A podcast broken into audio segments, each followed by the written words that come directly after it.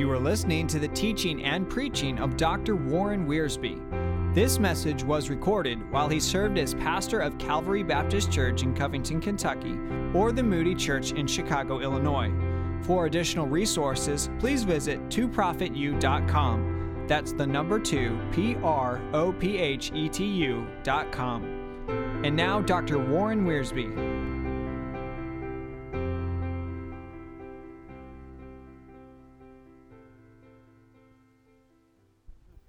Passages from the Word as we consider tonight the resurrection of Jesus Christ. The first is 1 Corinthians chapter 15, verses 12 through 20. And then the second will be John chapter 10, verses 17 and 18. 1 Corinthians 15:12 Now if Christ be preached that he rose from the dead how say some among you that there is no resurrection of the dead?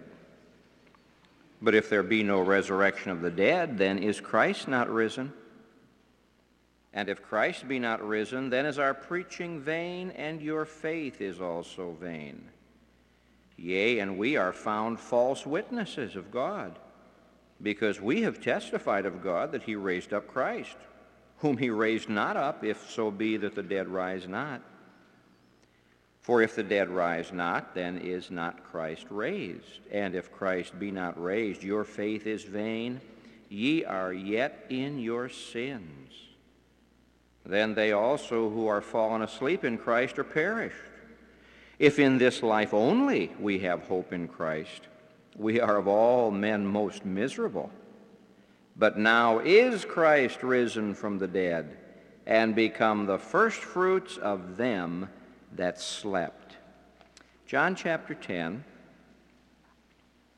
verses 17 and 18, our Lord speaks. Therefore doth my Father love me, because I lay down my life, that I might take it again. No man taketh it from me, but I lay it down of myself. I have power to lay it down, and I have power to take it again.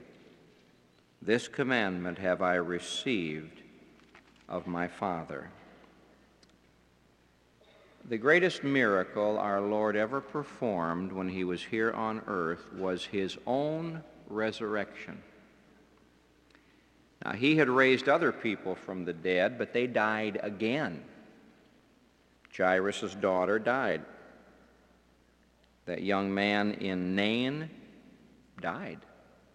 Lazarus died. But our Lord Jesus Christ was raised from the dead never to die again. Death has no more dominion over him. He lives by the power of an endless life. But the beautiful thing is this not only was he raised from the dead, never to die again, but he raised himself from the dead while he was dead. That is a tremendous miracle. Now, the resurrection of Jesus Christ is bound with the witness of the church. Because of the resurrection of Jesus Christ, we have a whole new people on the earth, the church. We have a new day, the Lord's Day. For centuries, God's people, the Jews, had celebrated the Sabbath day, but now God's people, the church, celebrate the Lord's Day. We have a new book, the New Testament. We have a new hope, the coming of our Lord Jesus Christ to take us home. And so the witness of the church and the walk of the church are bound together in the resurrection of Jesus Christ. Paul makes this very clear in 1 Corinthians 15. Therefore, we had better understand the resurrection. If the life that you possess is resurrection life, if the gospel that we preach is the gospel of the resurrection, Christ died for our sins according to the Scriptures, he was buried, and he arose again according to the Scriptures, then everything we preach and everything we practice and everything we believe is tied into the resurrection. We'd better understand it. I think the best way for us to understand it is to look at it from three different viewpoints. First of all, let's look at the resurrection of Jesus Christ historically. What are the facts? Then let's look at the resurrection of Jesus Christ prophetically. He arose again according to the Scriptures. That means the Scriptures of the Old Testament. And then finally, let's look at the resurrection of Jesus Christ practically. What difference does it make that Jesus Christ arose from the dead? First of all, the resurrection of Jesus Christ historically. From the very beginning, the enemies of the Lord denied and fought the truth of the resurrection. Now, the story is given to us in Matthew chapter 28, and a familiar story it is. When the Roman guards discovered that their dead prisoner was gone, how much more embarrassed could people be? It's understandable that we could lose a living prisoner, but here they are guarding a tomb. Can you imagine them going back to their barracks and reporting, we lost our prisoner? Well, who was your prisoner? A dead man. That's embarrassing. In fact, they could have been killed for it. When a Roman soldier is put on a commission, he is to fulfill that commission. You remember when the guards couldn't find the Apostle Peter in Acts chapter 12, those guards were taken out and slain. Well, the word got back that uh, the body was gone. Verse 11 of Matthew 28. Now, when they were going, behold, some of the guard came into the city and showed unto the chief priests all the things that were done. And when they were assembled with the elders and had taken counsel, they gave much money unto the soldiers, saying, Say ye, his disciples came by night and stole him away while we slept. And if this come to the governor's ears, we will persuade him and secure you. And so they took the money and did as they were taught. And this saying is commonly reported among the Jews until this day. You see, the first lie about the resurrection is that the body was stolen. Now, let's just uh, step aside from the Bible for just a moment and think about this lie logically. If his body were stolen, it was taken either by his friends or by his enemies. If it was taken by his friends, how did they do it? Would they dare to approach a Roman guard? Would they dare to break a Roman seal? And furthermore, they didn't even believe in the resurrection. You must remember that the apostles of the Lord did not believe. They had forgotten what the Jews remembered. Remember, the leaders of the Jewish people said, We remember that this deceiver said, In three days I'll rise again. The apostles didn't remember that. They did not expect the Lord Jesus to be raised from the dead. And so, if his friends took his body, how did they do it? If his enemies took his body, why did they do it? The very thing they were trying to prevent was the disappearance of the body of Jesus Christ. They posted that guard to make sure the body would not be stolen. And so an argument like this, our Lord's body was stolen, simply is not logical. If his friends took the body, how? If his enemies took the body, why? If his enemies took the body, why didn't they bring the body forth and say, look, you're telling me that he's alive? Here's his body. Of course, the second lie that men have been telling about the resurrection is this, that our Lord did not really arise from the dead, but the disciples had visions. They just thought they saw him, and they saw him in sort of a spiritual way. Well, as I've mentioned to you, the disciples did not expect to see the Lord Jesus. Now, there have been cases in history where someone has lost a loved one, and those left behind have been so wrapped up in that loved one that they have had hallucinations. There have been times when people, in mourning and grief, abnormally, have slipped over the line just a little bit, and they've thought they've seen the one that they loved. But you must remember, first of all, that they did not expect to see Jesus. Secondly, when they saw him, they weren't even sure. He had to prove himself to them. Thirdly, over 500 people at one time saw him. Now, I can understand one or two people having hallucinations, but 500?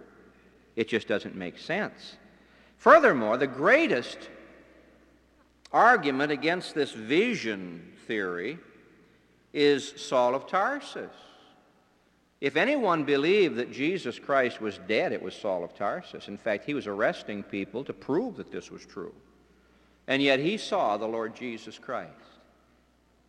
Who art thou, Lord? I am Jesus, whom thou persecutest. What wilt thou have me to do? Arise, go into the city, and it shall be told thee what thou shalt do. And Paul gave his life because he knew that Jesus was alive. You can't explain the resurrection of Christ on the basis of hallucinations or visions. A third lie is that they went to the wrong tomb.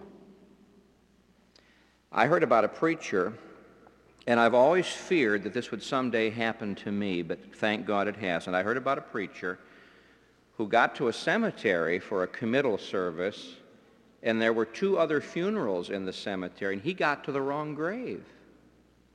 Very embarrassing. He found himself there, and he was supposed to bury somebody that he didn't even know who it was because he got into the wrong line somewhere in the funeral procession. That would be embarrassing. I had a pastor friend who had a double wedding one night and almost married the wrong woman to the wrong man. That would be embarrassing. They say, well, the disciples went to the wrong tomb. If they'd gone to the right tomb, they would have found but they went to the wrong tomb and it was empty. Now, can you imagine these, these dear women who love the Lord Jesus going to the wrong tomb? In the first place, this tomb belonged to Joseph of Arimathea. It's my conviction that Joseph prepared this new tomb for the Lord Jesus, not for himself, but for Jesus. When our Lord was taken off the cross, Joseph and Nicodemus were all set to bury him. How did they know when he died? They were in that garden at that tomb waiting for him to die. They had all the spices ready. You're not going to go out in Passover season and buy a 100 pounds of spices just like that. They were all ready. They knew where the tomb was. The women knew where the tomb was. They saw where he had been laid. And they were prepared to come back to finish the embalming of the body. No, you can't say they went to the wrong tomb. That is... Uh, that's a lie. Of course, the usual argument is that our Lord Jesus Christ did not die. He swooned. He merely swooned on the cross, when they took him down from the cross and put him into the cool tomb, he awakened and came forth, and they said he's raised from the dead. We have all kinds of problems with that. Number one, no body came off of a cross until it was dead. In fact, they tested the bodies to prove they were dead. Remember, they broke the legs of the bodies of the uh, two thieves to hasten their death. When they came to the Lord Jesus, they did not break his legs because he already was dead. Now, usually they broke the legs of people on the cross. But the Old Testament scriptures said, not a bone of him shall be broken. And so they did not do what they were supposed to do, break his bones. And they did what they weren't supposed to do. They stabbed his side, and that was scriptural. They shall look upon me whom they have pierced. Our Lord Jesus was dead when he came from the cross. They made sure of this. In fact, Pilate, when he got word from Nicodemus that he wanted to have the body, said, Is he dead already? They checked, and he was. But if putting a crucified person into a cool tomb will do for him what it did for Jesus, lead me to a nice, cool tomb.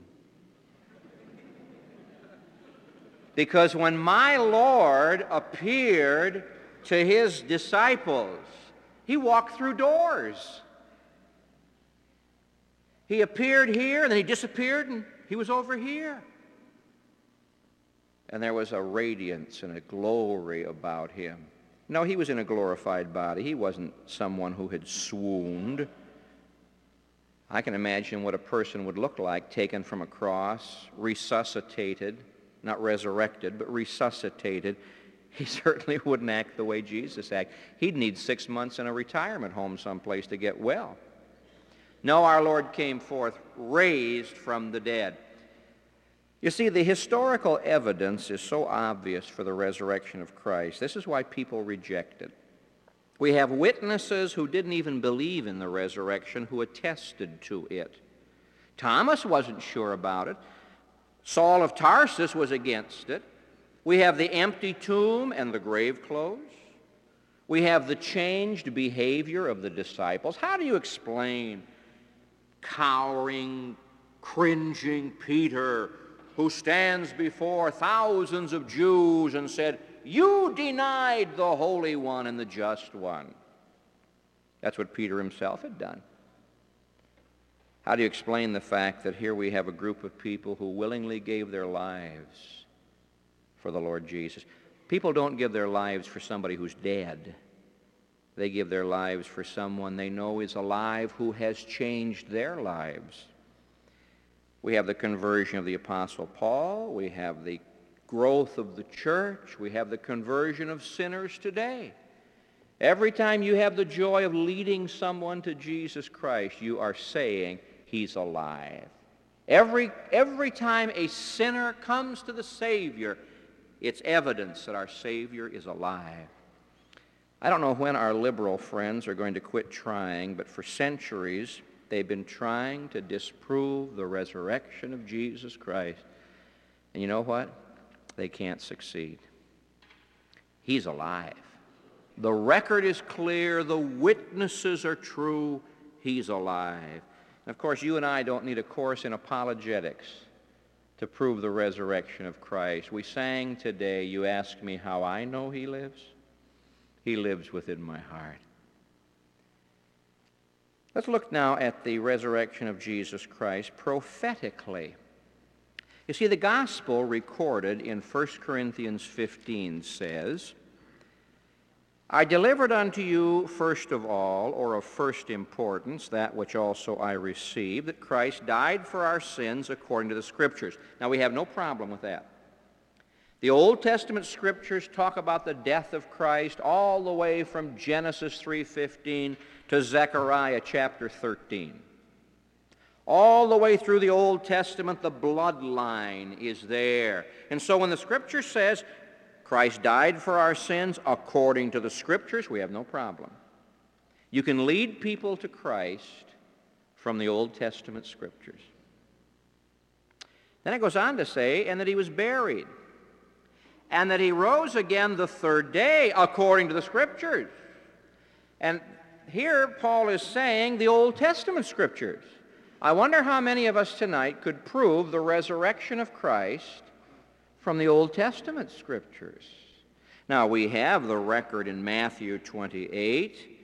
We have the record in Mark and Luke and John. It's mentioned in Acts. It's mentioned in many of the New Testament letters. The resurrection is there. How about the Old Testament? Well, once again, the New Testament helps us here. Uh, we're going to look at Old and New together, so get your Bibles before you. Psalm 2. Psalm 2, and having found Psalm 2, you will find Acts chapter 13. Now, you ought to note these verses because someday somebody's going to ask you. You might have the privilege of witnessing to someone who says, I believe the Old Testament, but I'm not so sure about the New. Psalm 2.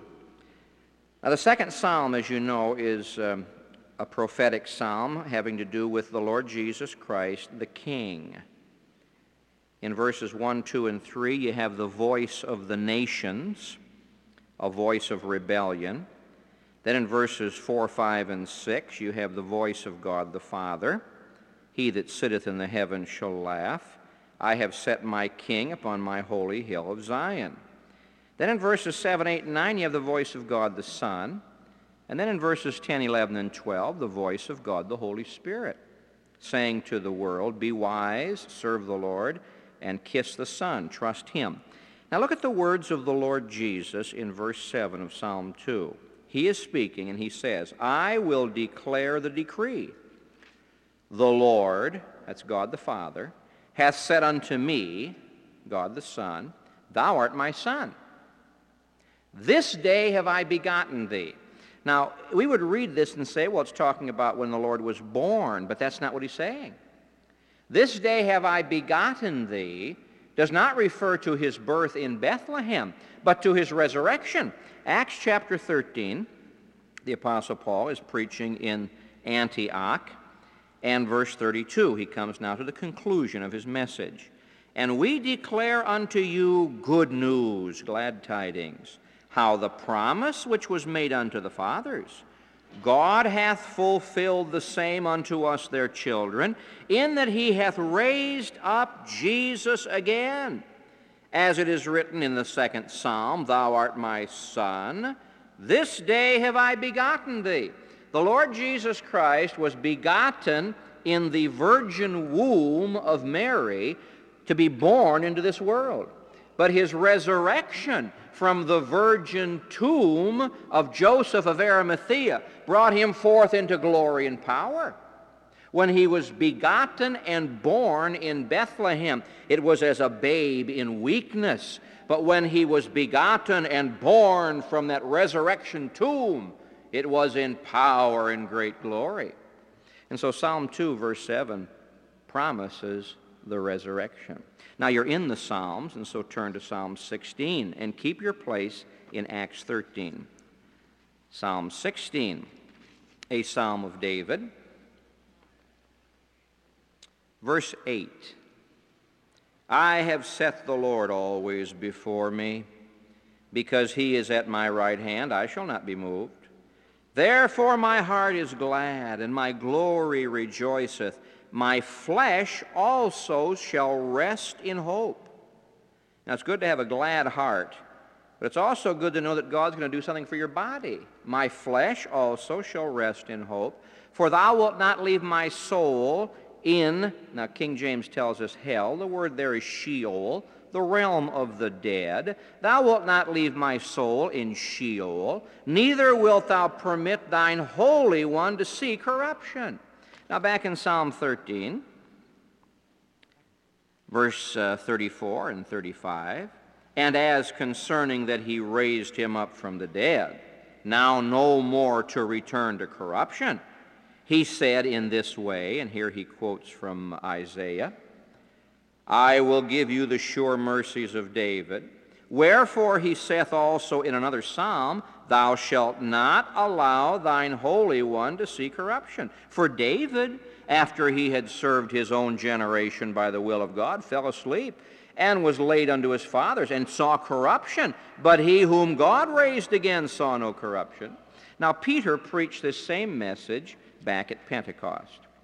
Acts chapter 2 and verse, well, 23 him being delivered by the determinate counsel and foreknowledge of God ye have taken, and by wicked hands have crucified and slain, whom God hath raised up, having loosed the pains of death, because it was not possible that he should be held by it.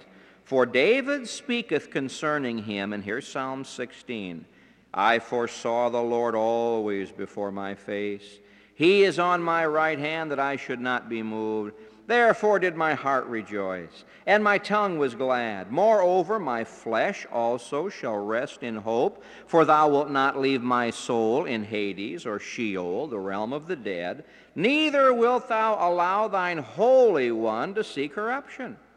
Now, verse 29 Men and brethren, let me freely speak unto you of the patriarch David, that he is both dead and buried, and his sepulchre is with us unto this day.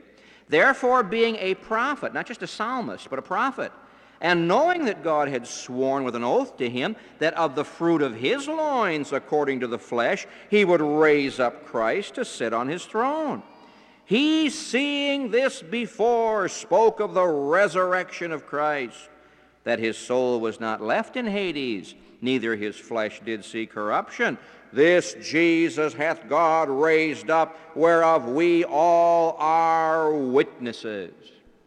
Well, how about Psalm 110?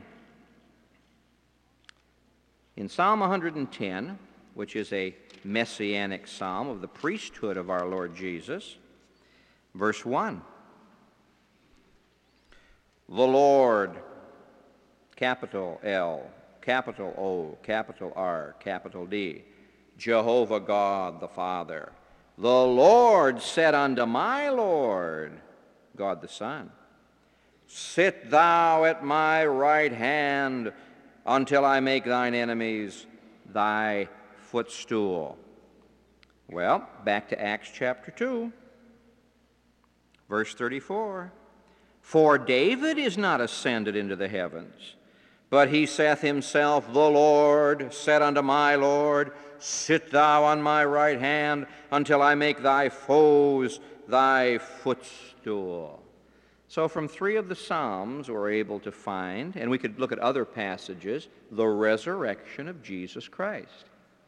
Now, not only does the prophet give us the resurrection of Christ in statement, but the prophet gives us the resurrection of Christ in type. There are types of the resurrection of Christ in the Old Testament. I'll take two of them because they're very familiar. One of them is the cleansing of the leper. When a leper had been cleansed of his sin, he came to the priest. The priest came to him, and he examined him to see that he was clean.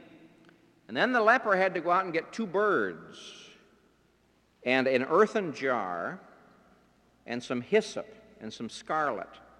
And the priest and the leper went outside the camp to a running stream of clear water, and they did a strange thing. They took the um, little bird and pushed it into the jar over the running water, then took a knife and killed the bird. Then took the blood of that bird and put it on the other bird and turned the bird loose. You've got here death, resurrection. Birds belong up in heaven. When you take a bird and stuff it into a clay jar, that's, that's not right. At Bethlehem, our Lord Jesus came down from heaven and stuffed himself into a clay jar. He took upon himself a body. And in that body he was slain. But he arose again. The blood was sprinkled on the other bird, and the bird was turned loose, and away he went. Picture of resurrection. Of course, the great picture of resurrection in the Old Testament is Jonah. Our Lord said this As Jonah, was in the belly of the great fish three days and three nights, even so must the Son of Man be in the heart of the earth. And that's where the three days come in. He was buried, he arose again the third day, according to the scriptures. What scriptures? Jonah. I was with Dr. J. Vernon McGee in a conference some months ago, and he was teaching Jonah. And in his own inimitable way, he got into the pulpit and he said, A lady came to me and said she didn't like that I was teaching Jonah because there are no women in Jonah. And Dr. McGee said to her, Well, we aren't sure about the whale. well, this we are sure of that Jonah is a type of the Lord Jesus. The Lord Jesus Christ said so. And when Jonah went down, down, down, in three days and three nights, it was death, burial, resurrection. Many Bible students believe Jonah actually died and was raised from the dead. But be that as it may, in type, down into death, up into resurrection after three days and three nights. And so the Old Testament scriptures give us the picture of the resurrection in prophecy and in type. One final type, the first fruits. We read in 1 Corinthians 15, but now is Christ risen from the dead and has become the first fruits of them that slept. We who live in the city don't worry about first fruits. But the Jewish people had harvest festivals. And the day following the Sabbath day after Passover, the priest went out into the field and he cut some of the grain and he waved those sheaves before God in dedication to Him. Now, on my calendar, the day after the Sabbath is the first day of the week. Sabbath day being the seventh day. Six days shalt thou labor, the seventh day shalt thou rest. Don't ever call Sunday school Sabbath school unless you meet on Saturday. Don't ever call Lord's Day services Sabbath services unless you meet on Saturday. It's the Lord's Day. The Sabbath typifies salvation by works. You work for six days, then you rest. The Lord's Day typifies salvation by grace. You come to Him on the first day, and then you go out and work. And the first fruits were offered to the Lord on the first day of the week, the third day. Now let's consider the resurrection of Jesus Christ practically. And this is the important part of it. And to make it very easy, we're going to look at one book and one book only. Turn to the book of Romans. The book of Romans. If there is one book that you want to know and know thoroughly, it's the book of Romans. The book of Romans is the great doctrinal apology of the church book of Romans was not written to tell unsaved people how to get saved. It does that. It was written to tell Christians how they did get saved. If you understand the book of Romans, you'll understand the work and the plan of God. Now, what is the practical meaning to us today of the resurrection? You believe in the resurrection of Jesus Christ. You have no problems with it. But now, what does it mean? It means, first of all, that Jesus Christ is God. Romans 1. Paul, a servant of Jesus Christ, called an apostle, separated unto the gospel of God, which he had promised before by his prophets in the Holy Scriptures, concerning his Son, Jesus Christ our Lord, who was made of the seed of David according to the flesh, physically and declared to be the Son of God with power according to the Spirit of holiness by the resurrection from the dead. The resurrection of Jesus Christ is the good housekeeping seal of approval that He is God. Now, for a Jew like Paul to call Jesus Christ Lord as he does in verse 3, is testimony of our Lord's deity. That word Lord means Jehovah God. You'll notice in verse 1, it's the gospel of God. In verse 9, it's the gospel of his Son.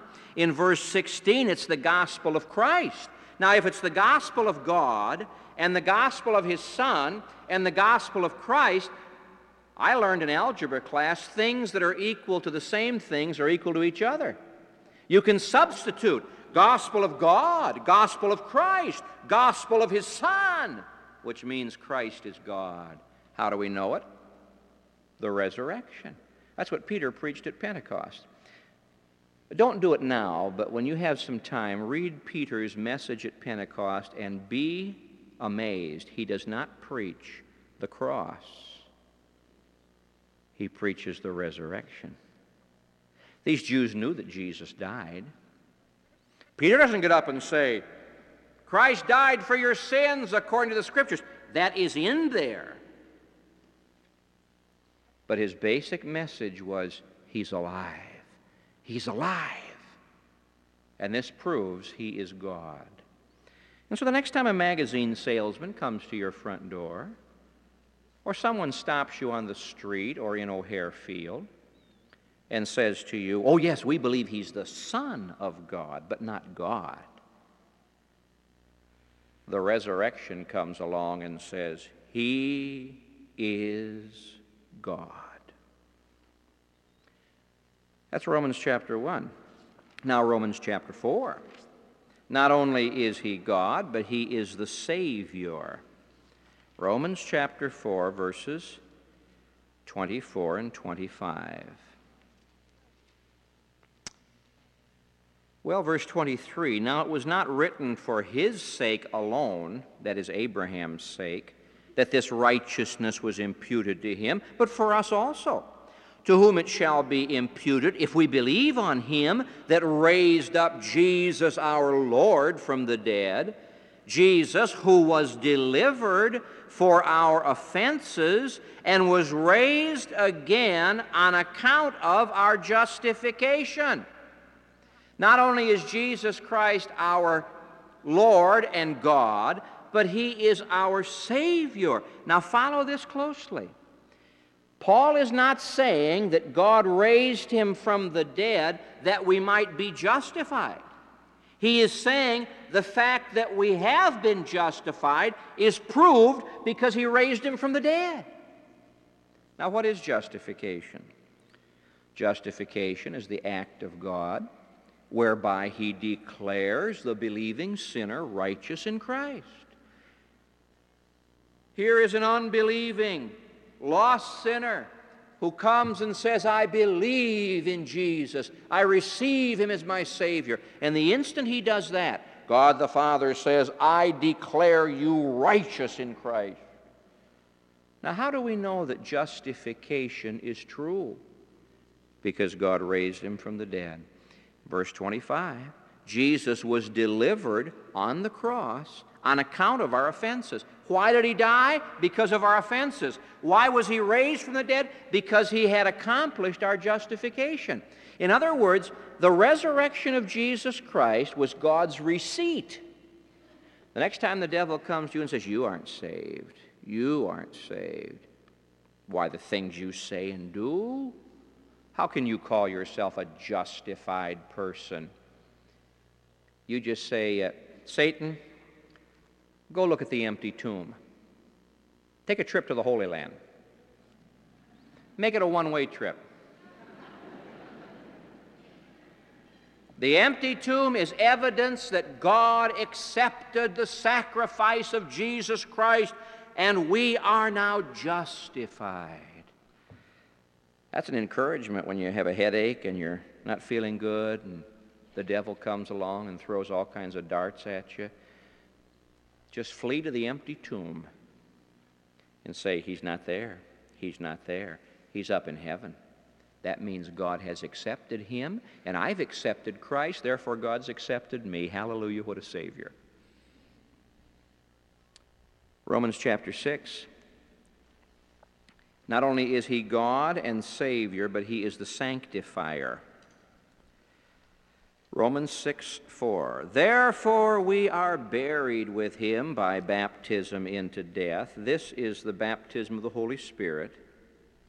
When you trusted Christ as your Savior, the Holy Spirit baptized you, identified you, made you a part of the body of Christ. That, like as Christ was raised up from the dead by the glory of the Father, even so we also should walk in newness of life. The whole theme of Romans 6 is get out of the graveyard. You have been buried with Christ. You've been raised to walk in newness of life. He is the sanctifier.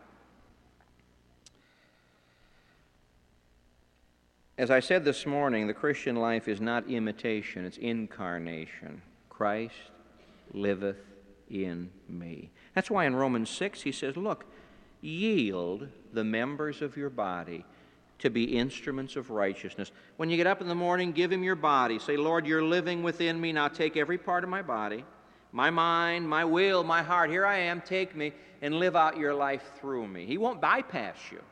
He'll work through your mind and through your heart and through your will and through your body. And we grow together and go together and glow together. He is the sanctifier because he was raised from the dead. Verse 34 of Romans 8, it gets better. And someone is probably saying, I hope it gets quicker. Romans 8:34. The resurrection says he is God. The resurrection says he is the savior, the justifier. The resurrection says he is the sanctifier, and praise God, the resurrection says he is the intercessor. Romans 8:34. Who is he that condemneth? Well, lots of people who would. You've been condemned. Did any mother or father ever say to a kid, Boy, you sure don't act like a Christian? Or worse, did some kid ever say to mother or dad, Man, if you're a Christian, huh, Lots of people could condemn. The devil could condemn. He's the accuser of the brethren. Who is he that condemneth?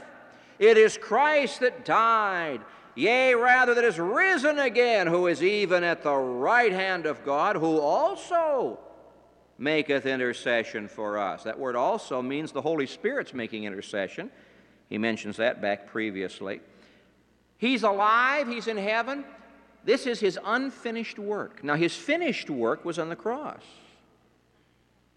Father, the hour is come. Glorify thou me with the glory which I had with thee before the world was. I have finished the work which thou gavest me to do. On the cross, he finished his work justification. Now he's gone back to heaven. He has an unfinished work. What's that? Intercession. What's intercession mean? He represents you. He represents you up in heaven. You know, I, I, would feel badly if I were to go down to preach in a rescue mission and have to walk up to somebody whose life has been wrecked by sin and say, Buddy, I've got a great message for you if you can hold out. Now, some people preach that way. They preach that, boy, you get saved, you trust Christ, but after you're saved, it's up to you, man. You've got to keep yourself going. Not according to Romans 8:34. You've got an intercessor up in heaven. Now this means two things, and I'll just mention them quickly. Number one, he is our high priest to keep us from sinning. Boy, when we are tempted and, and, and the world, the flesh, and the devil assail us, we can come to Him and say, I'm coming to the throne of grace. Give me some grace. Give me some mercy. And He understands and says, Here it is. As my high priest, He keeps me from sinning. But suppose I sin. Then He is my advocate. 1 John chapter 2, my little children, these things write I unto you that you sin not. But if any man sin, we have an advocate with the Father, Jesus Christ the righteous. And if we confess our sins, he's faithful and just to forgive us our sins. And so he intercedes for you, my friend, to keep you from sinning, but if you do sin, to bring you back into fellowship again. That's why nobody can condemn. The resurrection says, You're saved forever you have an intercessor up in heaven. Romans 14 9. His resurrection proves that he is Lord. Not just God, not just Savior, Lord. Romans 14 9. For to this end Christ both died and rose and revived that he might be Lord both of the dead and the living. Verse 11 As I live, saith the Lord, every knee shall bow to me, and every tongue shall confess to God. So then every one of us shall give account of himself to God. You see, the problem he's writing about here is they were all giving account of each other. And the strong Christians were condemning the weak Christians, and the weak Christians were criticizing the strong Christians, and the people who ate pork were laughing at the folks who wouldn't eat pork. The church was divided, and Paul says to the whole crowd, Now, just a minute. He is Lord. And if He's Lord of your life, you haven't got time to be judging other people. If He's Lord of your life, you come to Him and say, Lord, what wilt Thou have me to do? Jesus Christ is Lord. And my friend, if you and I won't bow to Him today, we will bow to Him one day. We could bow before Him today and say, King of my life, I crown Thee now. Thine shall the glory be. Be Thou the Lord of my life. And oh, what a difference it makes when He's the Lord of your mind and you have the mind of Christ, when He's the Lord of your tongue and you speak the word of Christ, when He's the Lord of your ears and you hear the voice of Christ, when He's the Lord of your feet and you walk in the way of Christ, when He's the Lord of your hands and you do the work of Christ, when He's the Lord of your heart and you share the love of Christ when He's the Lord of your eyes and you see the glory of Christ. It makes all the difference in the world when He's Lord.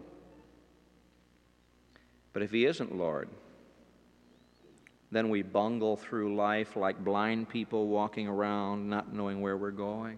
and we miss so much. Make him the Lord.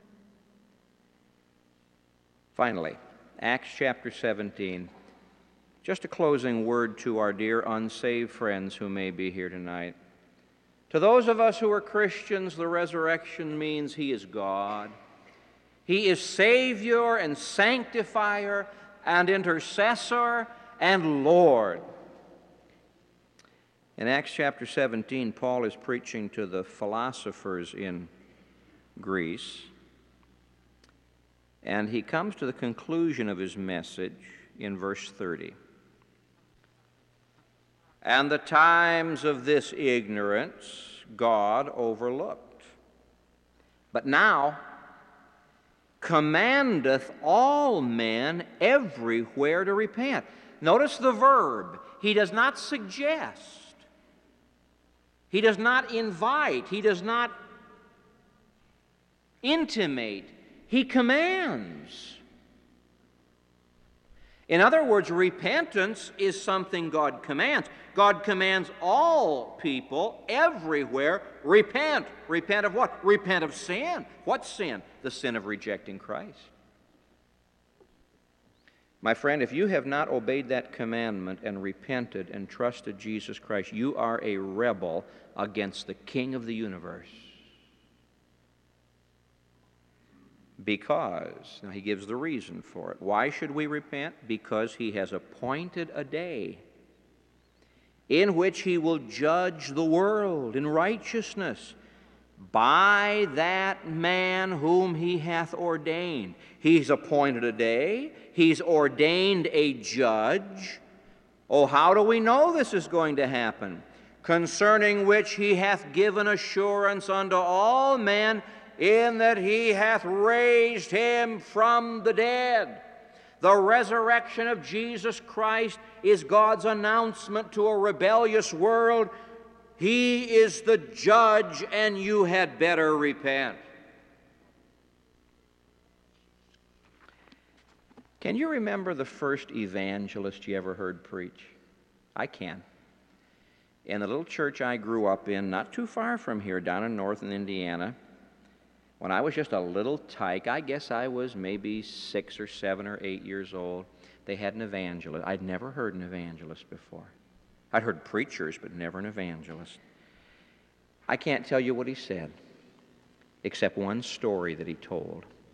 And I'm sure the Lord used that story some point in my life eventually to bring me to Christ because it's a good story. He told about a little country town where um, some horses were connected were hitched up to a wagon, and in the wagon was a little boy. And some smart aleck came by and whipped up these horses, and away they went. And here was a little boy in the wagon. Of course, he was going to be killed. But a man came out and he ran down these horses and he stopped them and saved the boy's life. Years later, this boy became a criminal and he was arrested. He was brought before the judge and found guilty. And the judge had to give the sentence. And the boy looked up and said, I know you. The judge said, uh, Yes, I know you. The boy said, You know, you're, you're the fellow when I was a little kid. You, you saved my life. Well, how can you send me to prison? You're the fellow that saved my life. And the man very quietly answered and said, Son, back then, I was your Savior. Today, I'm your judge. Guilty. I've never forgotten that story. And you know it's true? Today, the Lord Jesus says to you, I'm your Savior. But tomorrow he may say to you, I'm your judge. He has commanded all men everywhere to repent and to receive Jesus Christ. Father, I pray that here tonight any who have never trusted the Savior will do so. Open hearts to your word and your Son. I pray in Jesus' name and for his sake. Would you keep your heads bowed, please, and your eyes closed? Just in this moment of quietness, as the Spirit of God speaks to hearts, are there those here tonight who will honestly say, Pastor Wiersbe, I am not saved or I'm not really sure whether I'm saved, but I'd like to be saved. Please pray for me. Would you just slip your hand up and put it down? We're not going to embarrass you or laugh at you. We're not going to come back and buttonhole you. I want to pray for you. Just keep it up until I see it and then put it down. Anyone at all? God bless you. Thank you. Are there some others now? Just pray for me. Here is my hand. I'm not saved or I'm not really sure whether I'm saved. But I want you to pray for me tonight as you close the meeting. Anyone else? Yes, I see your hand back there. Thank you very much. Someone else? No pressure, just prayer. Anyone else now?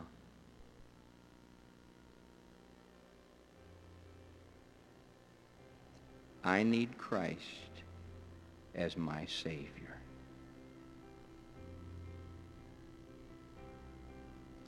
Gracious Father, I pray now for these who lifted their hand.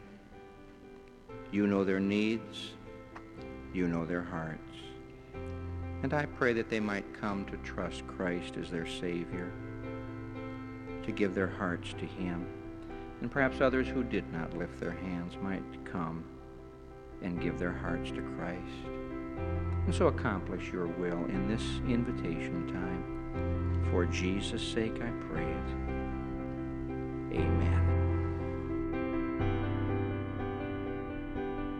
All of Dr. Warren Wiersbe's material is owned and managed by ScriptText.